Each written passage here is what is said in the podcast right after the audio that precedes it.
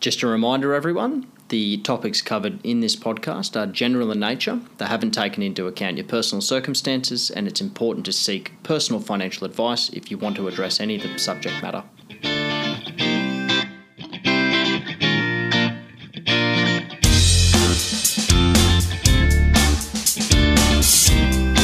Welcome to the Money Men episode, the 27th of October. How are you, Steve? I'm Luke, St- Luke and Steve May here. How are you? I'm good. Good, mate. Good.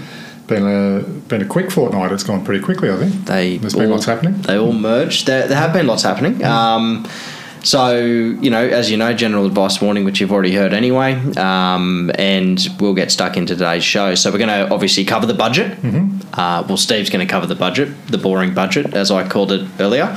Um, and then we're going to talk about a few different things. So, around some poor performing super funds, what to look out for when refinancing, because that's pretty topical and hot at the moment, given what interest rates are doing. Um, Steve got a really good in, good question earlier in the week um, on how do you actually buy shares. So, so that's just a question from a listener, I believe. Or um, so, so we'll address that. And then uh, one that I kind of came up with yesterday meeting with a client is how do you outperform the share market when the share market is down? And and just want to show you how you can actually do that. So lot, lots to cover. Um, as we usually do steve what's been happening in the markets before we get into the boring Before budget? we get into the boring budget, okay. Well, uh, the ASX, Aussie market, uh, last port, fortnight's up about one and the Dow Jones, S and P 500 in the US. Have a guess whether they're up or down for the fortnight. well i can see your show notes um, and So it's not a guess then, is it? it's not a it's not a guess, uh, but I was quite surprised to see that you'd written six percent for both the Dow Jones and S and P 500, Yeah. so up six percent. Yeah. So that's uh, interesting, isn't it? That's a that's a big jump. Bit of good news for the for the markets Yeah, yeah. over the past fortnight. Yeah. In the US, I think that's fueled by the fact that they that it, it appears that the Fed's easing a little bit on its uh, interest rate hikes, and uh, that's creating a little bit of um, confidence. Mm. Yep. For whatever reason, markets are really hard to understand, aren't they? They are Um, very hard to understand. um, but yeah, ASX up one percent, Dow Jones and S and P 500 both up about six, um, Yep. which is good. Property market, we're hearing lots of news that uh, economists are forecasting that there'll be property price will be down twenty percent in the next twelve months, Yeah. and all that sort of Yeah. bad bad news has softened, I'm sure. But let's uh, not panic. I, there's no there's no reason to panic. Um, it doesn't really mean a lot if you're owning Mm-hmm. and if you're getting into the market because you're owning and you know what the what the price is today or tomorrow is irrelevant to you. Mm-hmm. Um, and if you're looking to buy, then you know if it is softening a little bit, then it's probably a good opportunity, isn't it? Yeah. Um, and even if you're looking to sell, it doesn't seem, it, you know, anecdotally, it doesn't. Yeah, yeah, of course, it's softened a little bit based on the interest rate increases, which Yep. have stemmed people's ability to borrow as much and pay as much for houses. That's quite an obvious um, result of interest rate increases. But even if you have a look around, it, there, there's things might be on the market for a little bit longer, or what we would have called normal um, before co- crazy COVID times. Um, but things are still selling. Yeah, they are. Selling at probably more realistic um, prices. Yeah. You know, that's probably what it is. Um, listen, there's you know, there's a whole lot of doom and gloom being sprouted at the moment in the media, and even Mm. even the government is uh, is talking down things, um, and that doesn't create a whole lot of confidence for people when they're looking to invest either. So, I said Um, last, I think I was saying last fortnight or the fortnight before, like high inflation, possible recession, what does it mean for someone who's investing for the next 5, 10, 15, 30 years' time? Absolutely nothing. Um, so, you know, keep doing what you're doing, make sure that you're spending less than you earn, borrow less than you can afford, and life will be perfectly fine. yep, absolutely. Your financial life will be perfectly Financial, fine. Yep. And well, quite often it follows that It does. if your financial life is, is fine, then it takes away a lot of other stresses Yep. in life. Um, Yep. Okay, so what's on our agenda today again? You told Well- us about three minutes ago. I, I did, but the boring budget, Yeah. um, which you're going to get stuck into, um, and then I'm gonna I've got a print off um, that sort of has addressed some of the poor poor performing super funds and how members are still staying in those funds even after they've been written to. So I'll talk about that. Um, refinancing, so what to keep in mind and what to look out for. Um, how do you actually buy shares, and then the outperformance of the share market uh, when the share market is down. So a fair, we, we actually might, Might not we may all. not even get through all that. So We have our 40 minutes that we roughly work to, Yes. so we'll see what we cover. All right, well, the budget, the boring budget as you call it. Um, I call it. I think it is. the fam- well, I think the government's calling it the family-friendly budget, aren't they? Is that is that what the terminology is? Is it's been used? You Don't know. You haven't been really paying attention. you? I mean, It is what it is. I've read. I've read. You've you've got some Yeah, yeah, some, some snapshots. so yeah, there's there's a bit in it. You know, it's a, a bit of it. You know, there's a fair portion of it around and publicised around um, creating affordable housing in Australia. Um, something like you know, creating up up till 2024, 30,000 or 40,000 new homes. Um, then after 2024, over a five-year period, creating a million new um, affordable homes using all sorts of mechanisms such as you know allowing super funds to um, cash in um, and get and get invested in, in residential property with support from the government. Some corporate partnerships, things like that. It's all unclear as as a lot of government policy, budget policy Unlegis- are. Yeah. unlegislated budget policy. Who, who knows how they're going to do it? Yeah. I'm sure they don't, uh, but they'll try and work it out. But I'm not going to delve into that. I'm just going to talk about the things that sort of affect, um, you know, the people that we, we we might be talking to and who might be, may be listening. So, Yep. uh, so some of the key things um, they've announced a, a reduction in the downsizer contribution eligibility age from 60 to 55. So the downsizer contribution is where if you sell basically the family home or, or a home that has been the family home that has been owned for more than 10 years, you can take the proceeds of that, part of the proceeds of that, and use $300,000 each if you're a couple um, to contribute to superannuation Yep. um, and thus get it into an environment that will be tax effective um, now and into the future Yep. when you retire. Um, until now, uh, the eligibility age has been 60 plus. plus, and uh, when it first came out, it was 65, I think. Yeah, I think so. Been reduced to 60 and now to 55. So it's a bit of a sweetener for people to be able to, uh, an incentive for people to sell their homes um, to free up that home for someone else. Yep. You know, is really what it boils down to. Um, so that downsizer contribution actually allows people to put more, more money in, into super than they would normally be able to as well. So that's a good thing potentially um, for those that the, the, the strat- strategy is suitable for. Remember, if you're only 55 and you put money into super via a downsizer contribution, you can't get it back out again until you retire. So that's important to understand. Yep. And you can only do it once. So you can't, um, if you do it now um, and buy another home and then sell that home in 11 years' time, Yeah, yeah. you can't then avail of it again. Yep. It's only it's a once-off thing. Yeah. So, yeah, that's in there. Is it a big deal? I, For I, most people, no. no, I don't think it is. I don't think it really achieves a lot. And the other thing is as well, I think that the Liberal coalition had that as a policy that they were going to attempt to legislate anyway. Yeah, yeah. So there's nothing new there. So, There's not much new in the budget, to tell you the truth. But um, you know, it's a new government. They can afford to be pessimistic and you know get through a benign budget because you know they're in for another few years yet.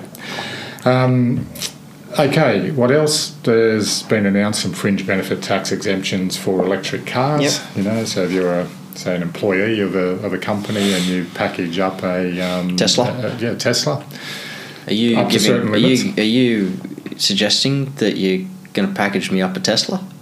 If, that- want, if you want a Tesla, Luke, well, you go for it. Perfect. um, you still have, to, as an employee, you still have to pay for it. you Oh. know, but um, but ultimately, Don't yeah, worry so, about the fine print. So it's basically for, for zero or very low emission vehicles um, up to you know the luxury car tax, thre- tax threshold for fuel efficient vehicles, which is about eighty five grand. Um, then you can sort of package that up, and what it means is that as an employee, you don't have to pay the bit that you would normally come out of your pay in after tax dollars for Yeah. fringe benefits Yeah. tax. Right, so you know that might save an employee five grand a year, something like that. Yeah, n- uh, not Depends an, on the value of the vehicle. Yeah, yeah, and not an insignificant. Yeah, well, it depends on the value of the fringe benefit. does- Mm, like, it does, yeah. and so not not an insignificant um, benefit or incentive. I, I guess you know, my my concern with things like that is, you know, why, um, why do it, um, and you know, does it really achieve the outcome that it's attempting to achieve? Don't know. We'll find out, won't we? I guess one day. Uh, paid family and domestic violence leave, uh, small business assistance. So the, it's been legislated to provide 10 days of pay, paid family and domestic violence leave. Um, I think that was was always in the wings. Um, Anyway, what else? But a good, not a not a bad thing. Not a bad thing. Um, lifting the income threshold for the Commonwealth Seniors Health Card. So, at the moment, uh, if you are of age pension age and don't qualify for the age pension payment as such, Yep. provided your uh, income um, as a as a couple is below ninety thousand dollars, Yeah. you still qualify for the Commonwealth Seniors Health Card, which enables you to get you know cheaper pharmaceutical Yeah. um, items, etc. Yep. Now and so single for single person, sixty-one grand's the threshold, and couples ninety. They're increasing that to ninety-eight thousand for singles and one hundred and forty-four thousand combined for couples. So that's good for those that Huge- are huge increase. Um, but then you think about who who would it really affect, and what sort of percentage of the population would be earning more than one hundred and forty-four thousand dollars as a couple when Yeah, they're yeah. over age pension age. Yeah, that's exactly right. So it really applies to those who continue to work past age pension age. Yep. As a couple, you know, earning reasonable incomes, they would still get the benefit of that Commonwealth Seniors Or, Health Card. or, or some, you know, some old, very generous um, defined benefit plans where Yeah. you might have been getting, you know, significant Yeah, amounts sig- of income. Significant um, superannuation pensions. yeah, pen- pensions. Yeah. Um, you know, ma- maybe some people in the, in that area. Mm, yeah. So that's um, yeah, positive for those that uh, could potentially benefit from that. Uh, another incentive around housing, incentivising pensioners to downsize by extending the sale proceeds exemption. So basically, at the moment, if you um, are on a government pension and you sell your home, the proceeds of the sale of that home aren't counted as an asset for Centrelink assessment purposes for a year whilst you're deciding whether you are going to buy another home or not. Yep, to the level of the sale proceeds. Yep, to the level of sale proceeds. Um, that's going to increase to 24 months. Yep. Okay, so it gives people two years in effect to make the decision as to what they're going to buy when they sell Yeah. sell the home. Um, in addition to that exemption period, the government's only going to apply the lowered deeming rate of 0.25% Yep. on the um, notional income derived from that Mm. Yeah. sale. So, a- reasonably technical calculation to go in and assess what, what it earns from a Centrelink perspective. But I- I'll interject. I actually think it was very. It's a very generous policy to begin with, um, where the asset was exempted. So basically, it meant that you know an age pensioner selling their house they had that twelve month window looking to buy another place t- could still get a significant. Um, you know, age pension and hold a lot of money in the bank as well, um, and you know, keep on going through through life in the next twelve months, and and now it's extended to twenty four months, and and now or now looking to extend to twenty four months, and further to that, they're actually looking to assess that sale proceeds. Uh, as a lower amount of income in effect, um, yeah, yeah. but you know, without getting too technical into it, so it, it's going to be it's very attractive. Um, I guess what I'm is, saying yeah, is it's yeah. very generous. And the reality is that um, people use the exemption period whether or not they're thinking about buying a new home. you know, that's, Yeah, yeah, they, yeah. They, they use it. So um, another Centrelink um, age pension one is around the work bonus um, income bank. So, Mm-hmm. so at present. Um, you, as a pensioner, um, can earn seven thousand eight hundred dollars a year Mm-hmm. before the age pension starts to reduce. Before the age pension is reduced So to encourage you to work. encourage you know people to, stay in the workforce Yep. to some extent. Yep. Um, and that's going to be increased to eleven thousand eight hundred dollars. Mm-hmm. So again, yeah, designed to sort of allow people to stay in the work workforce and um, you know Without contribute contribute, contribute longer to their own retirement Yep. and potentially less on Centrelink resources or, or and and for their own health, Yeah, you know. So yeah. keeping keeping older people active for longer, and I don't like to use the word older people Hmm. because there's you know um, there's plenty. I've got plenty of clients who would cla be classified as older, but they're definitely not old in the mind. That's- like you know, that's they're they're like a 21 year old. So Yeah. so you know, it's I think it's good to keep people in the workforce for longer, and you know that little sweetener is certainly you know a good move. Yeah.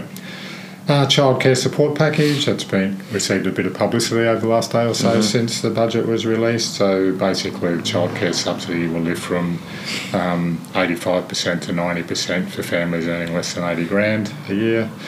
Then it tapers off um, down the line um, until it reaches 0% for families earning 530,000 or more. Um, yeah, I'm not going to go into all that, but uh, apparently it's a bit of a, a sweetener and a, a kick along for those that um, need it. There you go. I'll flick the page to my next point. Um, expanding paid parental leave. So this is a family-friendly budget side of things. Oh, of Um, course. Dr. Chalmers did say that. he, Dr. Chalmers did. Expanding, I notice a little bit of um, a tone in your voice there. uh, Dr. Chalmers um, has announced expanding paid parental leave. So um, currently, paid parental leave schemes comprise of two payments. Um, you've been through this recently, haven't you? Yeah. Uh, um, I have, yeah. yeah, um, for eligible carers. Um, so up to 18 weeks for the birth parent Mm-hmm. and up to two weeks to fathers and partners. That's currently. Yep.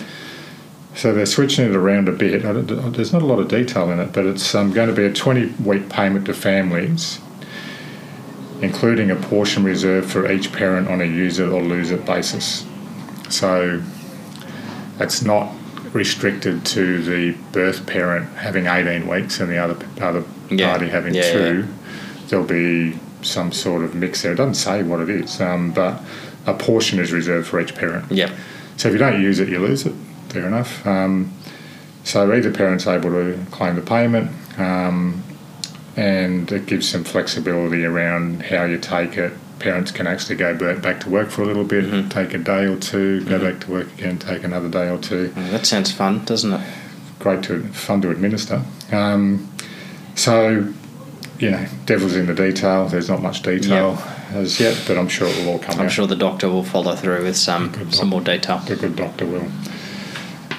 Righto, what else? Um, improving um, the housing supply and affordability. We talked about that. Um, the shared ambition is to build 1 million new, well located homes over five years from 2024. Mm-hmm. The detail in that is. I'm all for affordable housing. I mean, you know, and I and I hope for the Labor government they're able to attract um, the funding mechanisms via you know um, the business community and superannuation that they seem to keep talking about um, to, to help them along. Yeah. My my fear is is that if it was a really well performing um, place to invest money into affordable housing, there would be a lot of people already in there. Superannuation funds, funds and would, would would have already be doing it. Would have Yeah. sniffed it out. So I'm, I'm Yeah. my fear is that it's not a high returning. Um, So the government Mm. funding stream will help cover the gap between market rents and subsidised rents. Okay, gotcha. Okay, so the government's going to be kicking in. yep. Um, so they're, you know, So the some- government's going to be kicking in, which is ultimately the taxpayer. That's it. Yep. Um, and they're looking to secure endorsement or get institutional investors uh, as well as superannuation funds into it. Yep. So the cynic in me thinks, you know, noses in the trough, um, you know, Mhm. who's going to get preferential treatment, uh, whatever. But anyway, I won't go down that path. Other housing policy annou- announcements. There's the help to buy shared equity scheme, scheme which we've spoken about Yeah, yeah. before. So you basically own your home with the government. I'm not sure you'd ever want to own your home with the government, but Yeah. anyway. Not um, the partner you would want to be, not, not the business partner you want to have. No. Um, and then there's uh, regional first home buyer guarantees where Yeah. you know, people can get in with deposits as little as 5%. Yeah. Which is an interesting one, isn't it? Because you know, as we see, you know, we do see the five percent deposit scheme, um, and it's coming out in different shapes and forms, obviously. Um, but you know, if you're borrowing ninety five percent of your property, and as we've seen interest rates go up significantly, very quickly, um, you know, it's it puts a lot of pressure. It on- can, on- it can put a lot of pressure on you, and so you know, I do understand that there was a it was hard. It's hard for people to save twenty percent, mm-hmm. but there's a bit of method behind that madness, isn't there? It's a bit of a hedge against increased interest rates. You you own more of the property. Um, you you have a lower loan, and so any increases, subs, uh, subsequent increases in the interest rate, you're actually not going to be as affected as much. Yeah, Then you could argue that you know those that have only been able to save a five percent deposit are least likely to be able to absorb um, The two or three increase, percent interest yeah, yeah. increase. So, so it's a bit of a it's a bit of a spiral, isn't it? yeah, as with anything, you just need to be careful, know all the pros and cons Yep. and risks and rewards, and uh, make an informed decision. So- all right, that's the boring so budget. the boring budget. You, Yeah. I was almost going to say you didn't make it boring, but yeah, it's it's still still a little bit boring. Yeah, Sorry, Steve. nothing I can do about that. I'm afraid. No, I know, I know, and you know, complaints can be directed towards Dr. Chalmers. Um, next time, next budget, I'll maybe do some dad jokes. You know, throw throughout. them, in there. Okay. Um, all right, so lot, lots to digest. Okay, so I wanted to quickly cover poor performing super funds and and some of the poor performing super funds. Now, a recent article came out um, that suggested that two thirds of members are still sticking with failed super funds. And what are failed super funds? Well, end of last year, or sorry, I think it was about 12 months ago, APRA came out with some mechanisms to measure um, default My Super balances and and put some metrics in there to say who has been performing well and who has been performing poorly based on I think a combination of fees and, and actual returns. Um, so pretty hard to actually drill down what what what are the mechanisms going in there and what are the timeframes as well? Because some some of the funds would argue that the timeframes that they looked at that they looked back were quite short and and I would I would tend to agree with that Nonetheless, anyone who was sitting in one of those super funds would have received a letter from their superannuation provider. So I think around 600,000 letters have gone out to super fund members. I think around you know 400 odd thousand or you know 550 odd thousand are still um, with that that super fund that they received a letter to say, hey, you probably shouldn't be with us. We have failed uh, APRA's performance metrics. Is it, is it you shouldn't be with us or you shouldn't be with the investment option? I don't know. I don't know the. Uh, look, I don't know the. I have seen one of the letters. I actually have seen one of the letters, um, and it was for the Maritime Superannuation Fund, um, and it was quite explicit. Um, no, sorry, APRA had some certain requirements to say this is what you need to include in your letter, and the way that the super fund uh, the way the super fund communicated with their members could leave it a little bit misconstrued whether they should be with the fund or should be with the investment. Now, you could argue that the whole thing is misconstrued, even the performance metrics and the fees that are u- being used to determine whether you're at a good super fund or a bad super fund. Um, but I guess the you know the point here is is that lots of people have been written out to. There probably are some average performing super funds in amongst that group that have been picked out and been told that they're naughty. Um, and lots of people are still staying with them. Yeah, because it's easier to do. Listen, I would, I would guess that half of the people who received the letter didn't open it Didn't open it. because it's just from their super fund and they don't care. Yeah, and and it's one of those things that they just ignore. And Yeah. Don't ignore because they. It's not that necessarily they don't care; they don't understand. well, the point in here, and I think the Association of Superannuation Funds actually did the study to to to or the sample study to say, hey. Um, you received the letter. What have you done? Have you done anything about it? Um, you know, to get some of these metrics that I'm talking about here. Um, but the association basically said um, the letters that are going to members are too complex. Um, the language in them it makes it very hard for a layperson to determine what's actually being um, conveyed. And and the cynic in me would say intentionally so. I compl- and look, I completely agree. I mean, if you're on the other side of this and you're the super fund, you're looking to protect the funds that you collect a fee from. Um, now, there's nothing wrong with that because that's that that they are operating. But sorry, in normal in normal course, if they're doing a good job, there is nothing wrong with that. I should probably add. The fact of the matter is, is that they don't want to lose fund or funds under management because that could then, you know, Mm. basically spiral them, you know, technically out of control. Um, so yes, the cynic in you, I agree with the cynic in you. The letters are probably intentionally written to be a little bit confusing, not very clear of what's actually going on. But they've been writ- m- members have been written to again. Yeah. So it happened in 2021. They've got more letters written to them in 2022. Some of the super funds that are now was the failed super. There's still four of the failed super funds from 2021 on the 2022 list, and I use failed in inverted commas because they're. They're pretty hard metrics to. Yeah, what to does failed mean? Yeah, what does yeah. failed mean? Um, but the the fact of the matter is, you know, you need to just make take a bit more attention to, you know, some of these communications that are coming out, and if it does look confusing, maybe get some advice on it. Like, Yeah, I think hey, that's that's the key is is don't ignore information and yeah, seek advice. If you don't understand, mm. seek advice because it, it potentially pretty important. If you you if you are in a dog of a super fund investment option and it remains a dog over the next 10, 20, 30, 40, 50 years, then it's going to cost you a lot of money.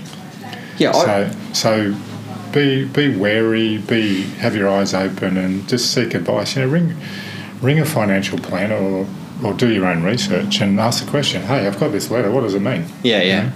Uh, I don't know, you know, it's just interesting, like, you know, you're talking about a significant chunk of your retirement savings, and, and I relate this back to an example I can think of in my head. Um, and I don't know if you recall this. You remember when energy prices, the, the wholesale, wholesale energy market went out of control, you know, th- three or four months ago? And there was that provider that wrote to their clients and said, "Leave us. We can't actually. We can't actually." Um, Give, you shouldn't be with us because we can't actually pass on affordable power prices to you. You need to go to a different provider. And I think the Australian en- energy regulator at the time got really annoyed with that. They were like, "Oh, hold on a minute." Um, but then he was, in, you know, the CEO was interviewed on, um, you know, Sunrise or Today, and he was going, "No, I need to make sure that I'm doing the right thing." Um, and I, I actually have friends who were with that provider, and they acted on that really quickly.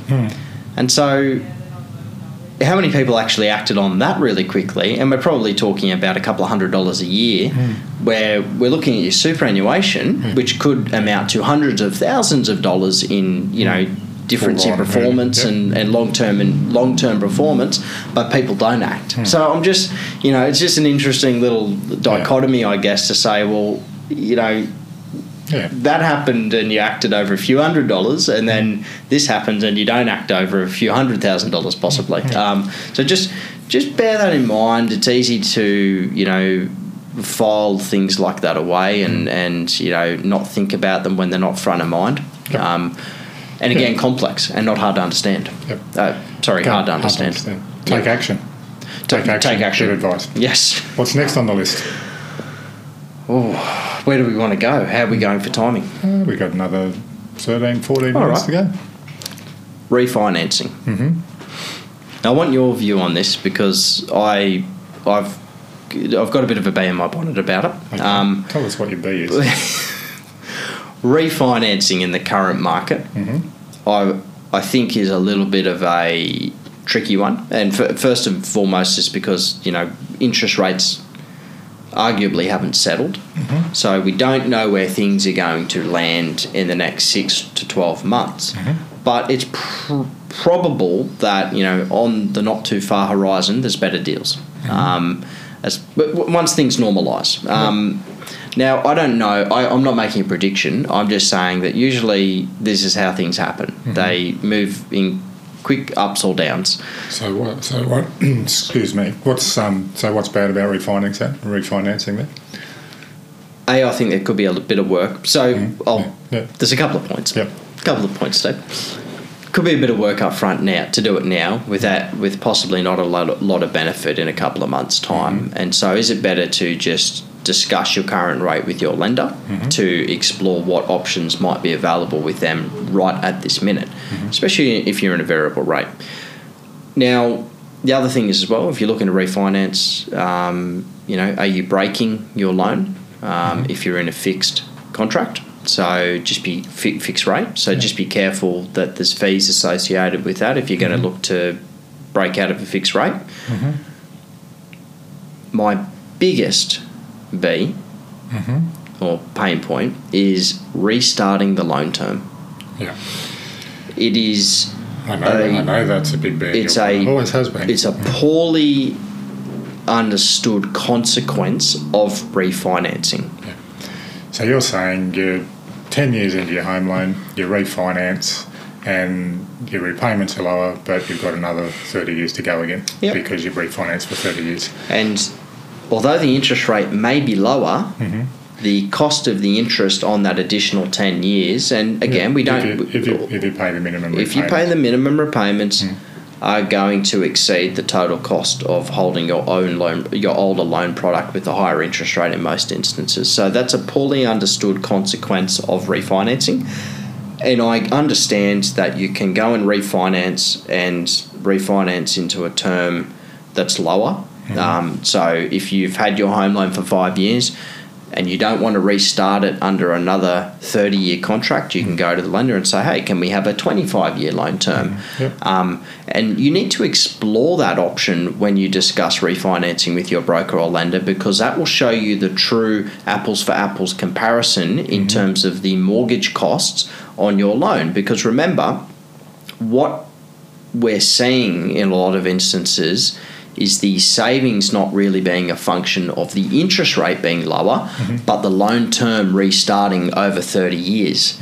And so you, you, you, you just need to factor that in. Um, and it's not very obvious to a lot, you know, to the layperson, it's not going to be very obvious. Um, unfortunately, I see a lot of loans that are restarted or refinanced straight into a 30 year loan term. No consideration given to how long the existing product has been going Yep. um, and you know consideration to the consequences of the possible increased costs in interest if you don't use the savings to then pay down um, your loan more quickly. Now, that's the like. So, what, what's the solution here? Well, refinance into the term that your current loan has. So, as you you you pointed out, if you've had your loan for 30, for ten years and you started with a thirty year loan term, refinance into something with twenty years. Um, now, you'll very quickly see that the savings probably aren't that dramatic um, if you compare the two. And I'm just using you know market interest rates as an example, but you go and do that. So that's that's answer one. Now remember, the lenders will put additional scrutiny on you in reducing the term of the loan. So they'll want to make sure that you can pay it, and because they're reducing the term, so they're not giving you as long to pay it off. So that puts pressure on you on what you can borrow, um, and definitely pressure based on what's going on in the current environment around you know interest rates and and, and whatnot. What's the second solution? If you can't refinance into a shorter loan term or the loan term that you currently have with with your existing lender, you can use the savings that you get following the refinance to start allocating into the new home loan. Yeah, and that, and so you asked, you asked my opinion earlier, so now's, now's my turn to go. Yeah. I think sometimes it might actually be prudent to go with the 30 year loan term Mhm. because that gives you some backstop in case times get hard. Mhm. But um, go forward and pay more. All right, so pay the payments that would be applicable to a 20 year loan Yeah. And that way you You've got get dry the benefit, powder. Yeah, you, Yep. get, you get the benefit of the the interest rate reduction from the refinance. Mhm. You structure it over a twenty year term, Yep. but you have the ability if there is an emergency or something really bad happens to Mm-hmm. go back to minimum repayments and um, and not have to you know default. Yeah. So, But so the, premise is the same. Yeah, so great, great, great point, Steve. I guess it is actually a reasonably technical calculation to determine what. Well, it's not reasonably No. technical, No, but you- but but you need- do need to be reasonably disciplined to to pull that off. Hmm. Um, and unfortunately, when it comes to money, most people can be reasonably unstructured and undisciplined. The simple way to look at it is if you refinance and they put you to a 30 year term, just pay the payments you've been paying. that will Great solve point. the problem. Great Right? point. Um, and and then there's capacity to there's capacity to um, ratchet it down if you need to. Yeah, because the reality is, if, if you're looking to refinance, you should be looking to save money, right? And that's your point, isn't it? You know, so um, and saving money doesn't necessarily mean that you're just saving short-term loan repayments. You've got to be saving money over the long term. Mm. Yeah. So, um, you know, so the other, you know, my my point of view on refinancing generally is, you know. I think it is worthwhile, you know, if you're with a, a lender that's got a, got a high interest rate, higher interest rate than a competitor, and you can get um, refinanced at a rate half a percent or one percent lower. It's likely that even if rates change and are volatile over the next 12, 24 months, that the organisation that you're going to will still have lower rates than the one you're with. Yeah, yeah, yeah. Um, so, you know, even if you've got a $700,000 mortgage and you're going to, save 1%, uh, yep. it's a seven thousand dollar um, a year saving, regardless of how you structure it. how you structure it. Yeah, Yeah, yeah. To- to- totally agree. So there's that savings there, um, you know. But the point is, don't waste those savings. No, you've, don't- you've got to you've, you've Yeah, got to reallocate them. You can't just go and expend them um, because when they're in your when you go and refinance and you've got an extra, you know, two hundred and fifty or five hundred dollars a month left over because you're in a lower interest rate and you've restarted a thirty year loan term. Hmm. Don't go and spend that extra $250, $500 on just anything. Um, Put it you know, towards your loan. put it towards your loan. Thousands and thousands and Yes. thousands of dollars of interest Yes. over the long term. But you've got to be very intentional about it, and this is the problem. And if you're not planning to go into it being intentional, and you have a game plan around what you're going to do with those savings, and your point was keep paying what you were paying on your own loan, uh, your old loan, um, and, and get the benefit of the lower interest rate As well. Um, But if you're not going to do that, Then you need point. what's what's the point? Just be very careful because you're you're arguably, arguably just p- putting yourself you're giving yourself more debt Yeah, uh, over the life of the loan. Yeah. The other small point uh, I make around, you know, break fees, Mm-hmm. um, and this is again people doing their homework and understanding what the situation is. At the moment, you can probably go to, sorry, at the moment, why would you want to break A fixed a rate. Fixed rate. Sorry. Yeah. why would you? Yeah, if yeah. you're sitting at two percent, you wouldn't. Why would you want to break it to go to four? No, four that wouldn't be lo- that wouldn't be logical. Wouldn't be logical, but there could be reasons. You know, Yeah, there yeah. could be, you know, could have a small Cir- portion of fixed circumstances to dictate whatever. Um, yep. But the other thing is that lenders at the moment are quite open to negotiating to waive that, that fee because think about it, they're lending money to you at 2%. Mm-hmm. If you want to break that, they can take that money and then lend it at four and a half. Yep. So they are there are lenders that will um, enable you to break a fixed loan at the moment Yep. without a fee because they, they just get the money Yeah, inter- they lend it at a higher rate. Yeah, yeah. But you don't know until you ask. You Yeah. know, so people need to be aware and uh, and armed with those sorts of um, ideas and and, um, and and have the conversation. Yeah, have the ask their broker. You know, if they're using a broker, or ask the, or ask the lender Yeah. um, directly if, if they go down that path. Yeah, but yeah, I, I guess the point in here, don't do a refinance. Look at the savings and go. My new loan is so much cheaper than my old loan, even though the interest rate might be one percent more affordable. The savings is usually being derived by the fact that the loan term is being restarted. A portion of the savings. Yeah. A portion of the savings Yeah, yeah. is usually being derived by the loan term being restarted to Yeah. 30 years. So, Yeah, yeah. so go figure, it's cheaper because it's being spread out over 30 years rather than 20 years. Mm-hmm. Um, so use those use those savings effectively. Don't waste them. Yep. Very good point. And I can see why you've got a bee in your bonnet about it. Thanks, mate. Um, but it's the same thing. Ask questions. Make sure that your broker or someone is explaining to you Yeah. the effects of doing this. You Yeah. Know? So it's not always, as, it's as you said, it's not as simple as, hey, I'm getting a cheaper interest rate and my, my loan repayments are so much less. Yeah. Um, happy days, I'll go and have more holidays. Um, because you'll pay for it in the long term. You'll end up paying your- your- tens or hundreds of thousands. Your total interest costs Yeah. will far exceed staying with your old product Mm, because you've had an extra 10 years of interest accruing. Yeah. Um, so, in those examples, and, there's, and the, you can cut the examples a number of different ways. Okay, we're out of time. Are we? We are. All right, So- well, we're not going to. Uh, We won't talk about how to buy shares, or what else are we going to? Do? How to outperform the share market when the share market is down? We'll talk about all juicy, next- juicy, yeah, juicy topics. tidbits. Yep. We'll um, we'll work on those next fortnight. All right, Steve. Um, remember, leave a review, iTunes or Spotify if you're listening on it. It'll Yeah. it'll you know it means a lot and helps helps the ratings and all that type of stuff. Um, Grow the movement. yeah, grow the movement and only leave a review if it's a five star review. Uh, Five star, four and a half, eh, maybe. no five is uh, you know yeah. no four and a halves. Yeah. Um, and yeah, grow, we'll grow the movement. Ask us a question. You know, Mm-hmm. we're open to questions whether you want to email us or throw one on Facebook or, or Yeah. wherever you want to, whatever forum you want to ask us. That's fine. Um, and yeah, have a, have a good um, rest of the week and weekend, and we'll see you in a fortnight. Beautiful. See you. Bye.